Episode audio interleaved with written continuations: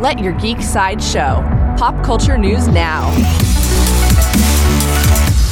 Hi, this is Andrew, and here are your pop culture headlines. Coming soon from Marvel.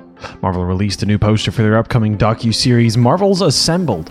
The poster teases the first episode, The Making of WandaVision, and offers to reveal a lot of behind-the-scenes details. Marvel's Assembled premieres on Disney Plus on March 12th. New from the CW. The CW released new photos from The Flash Season 7, Episode 2. The episode is called The Speed of Thought and will reveal Barry's new power of speed thinking. The Flash's next episode premieres on the CW on March 9th. Coming soon from IMDb TV. IMDb TV is set to create a spin off series of Amazon series Bosch.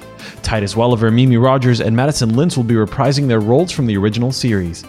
The spin off will continue to follow Harry Bosch, played by Welliver, as he embarks on the next chapter of his career and finds himself working with his one time enemy and top notch attorney, Honey Money Chandler. New from Disney Disney has brought on more to the cast of their upcoming Pinocchio live action film.